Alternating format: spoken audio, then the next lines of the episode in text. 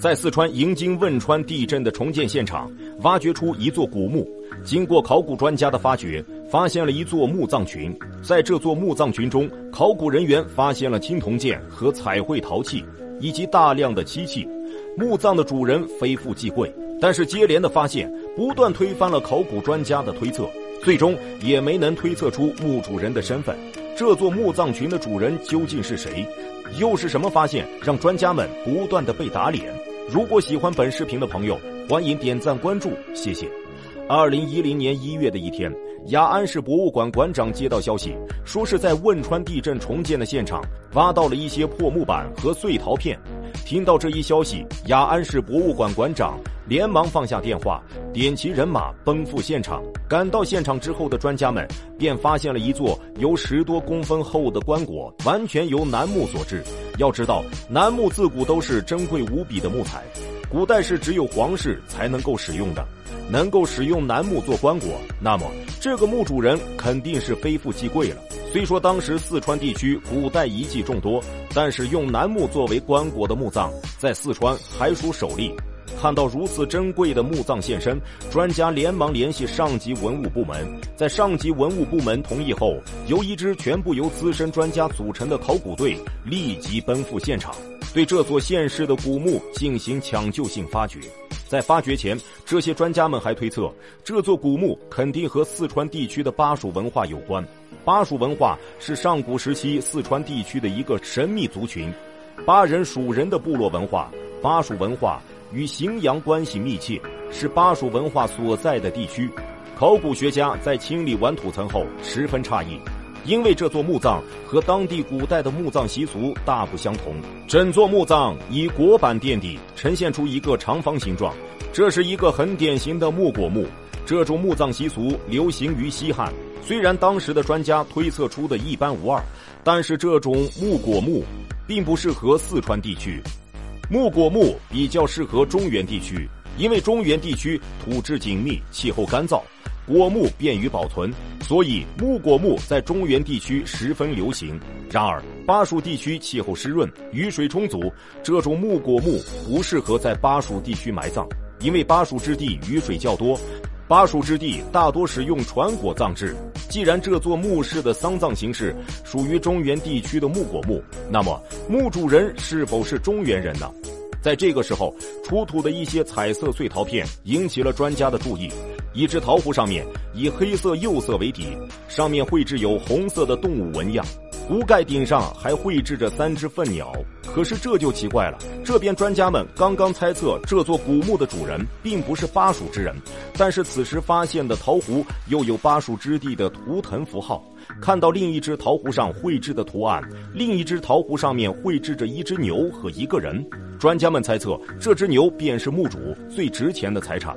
这个时候，考古专家发现这座古墓原本应该坐落于中央的棺椁，此时却偏在了一旁。很明显，这座古墓在此之前已经有盗墓贼光顾过这座墓穴了。就在考古专家心痛不已的时候，一件被包裹起来的金属条引起了专家们的注意。经过专家们的仔细辨认，发现这竟然是一柄青铜宝剑。可是这个发现让专家们又头疼起来，因为被发现的这柄宝剑只有一臂长，而且两边都开有刃，前窄后宽，中间有剑脊，完全不同于同时期巴蜀之地的柳叶剑。不仅如此，巴蜀之地崇尚猛虎，剑器上往往都有猛虎的雕饰，然而这柄被发现的宝剑却没有。经过专家的仔细研究，这柄宝剑是一柄楚式剑。如果这是一柄楚式剑，那么墓主人来自于楚国，可是之前发现的陶器又怎么会有巴蜀之地的图腾呢？专家猜测这和楚人的信仰有关。相传楚人的祖先就是一只玄鸟，玄鸟是凤凰的一种，这样就能解释陶罐上图腾的原因了。如果墓主人是一名楚人，那么他为什么会葬在千里之外的巴蜀之地呢？专家结合出土的玉饰，得出墓主人可能是一位将军，因为这两柄玉饰在剑旁边被发掘出来了，一枚为菱形玉饰，一枚为圆形玉饰。这两枚玉饰都是剑的装饰玉，菱形玉在剑尖被称之为剑柄，圆形玉在剑的后端被称为剑首。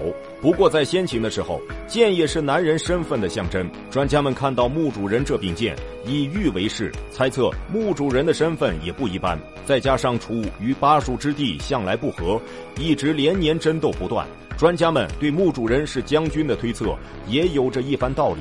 由于这座古墓被盗掘严重，除了剑而外，考古专家再没有其他收获。不过就在这座古墓不远的地方，又发现了一座古墓。专家猜测这里难道是一座古墓群？经过发掘，专家们在这里前前后后发现了十余座古墓，其中有七座古墓与发现的这一座古墓建制和年代是相同的。专家们猜测第一座古墓是名将军，那么这些和第一座古墓的墓主人、年代和建制相同的古墓，会不会就是他的下属呢？经过发掘，就在三号墓里出土了一具保存完好的内棺，在内棺里，考古人员发现了墓主人的腰部，有一个表面呈现鹅嘴状的小东西，纯银材质，还带有钩。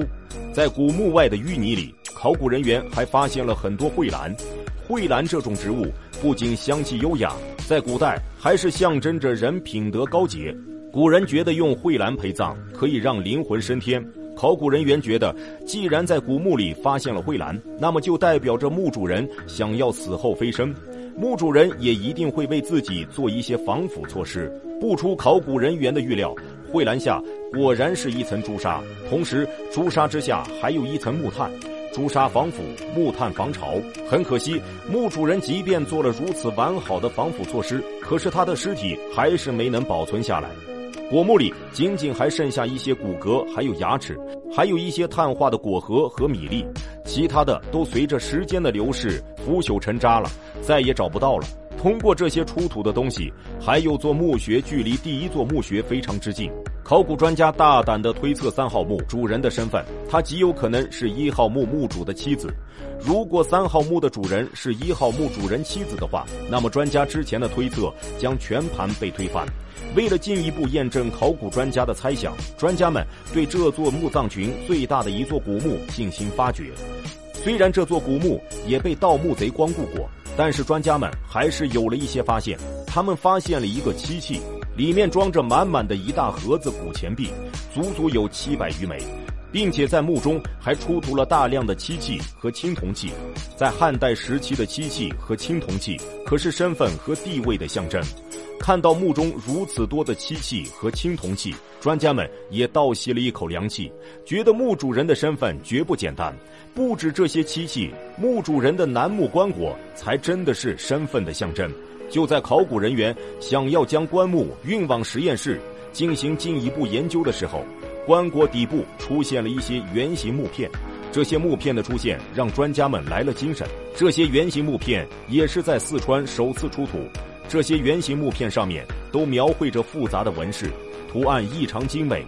金色的图案代表着层层叠叠的波浪，黑色代表头部，黄色圆点代表的就是眼睛了，尾部拍打着浪花，这就是典型的鱼的形状。木片侧面的纹饰则代表着稻米，专家们一看便觉得这就是一幅鱼米图。这些圆形木片不仅仅是木片，而是闭环龟的组合。它们的作用主要用于祭祀。璧最初是由玉器制作而成的，玉璧上的圆洞代表着上天的化身，更是一种极为重要的祭祀礼器。专家们说，《周礼》中便有“璧礼苍天”的说法。而墓里面的木质圆片形状像极了玉璧，所以考古专家们便将其称之为木璧。而墓壁上绘制着鱼米图，也就是墓主人为了向上天敬献鱼米，向上天祈求自己死后能够回归天穹。考古专家说，春秋时期楚庄王为了管理贫道的黄金，而在银津成立了岷山王国。而春秋时期的铜称之为金，而贫道就是银津县附近的一座古城。既然楚庄王对这里的铜派遣了专人看管，那么这些墓葬中楚人的身份就显而易见了，他们应该就是管理这里的官员了。他们当时虽然位于巴蜀之地，但是却仍然保留着楚人的风俗习惯，所以他们在下葬时仍然使用着楚地的墓葬风俗。至于为什么他们会如此富裕，考古专家们也给出了合理的解释。第一个原因，因为当时国家允许私人铸币，这些楚人守着铜矿，有了原材料，自然有大量的铜钱。第二个就是当时的巴蜀之地本身就是漆器的生产之地，这也就解释了墓葬中存在大量漆器的原因。第三个就是当时的银京位于南丝绸之路之上，银京还是其中一个重要节点。银京不仅经济发达，还是中原地区和西南少数民族文明的交汇之地。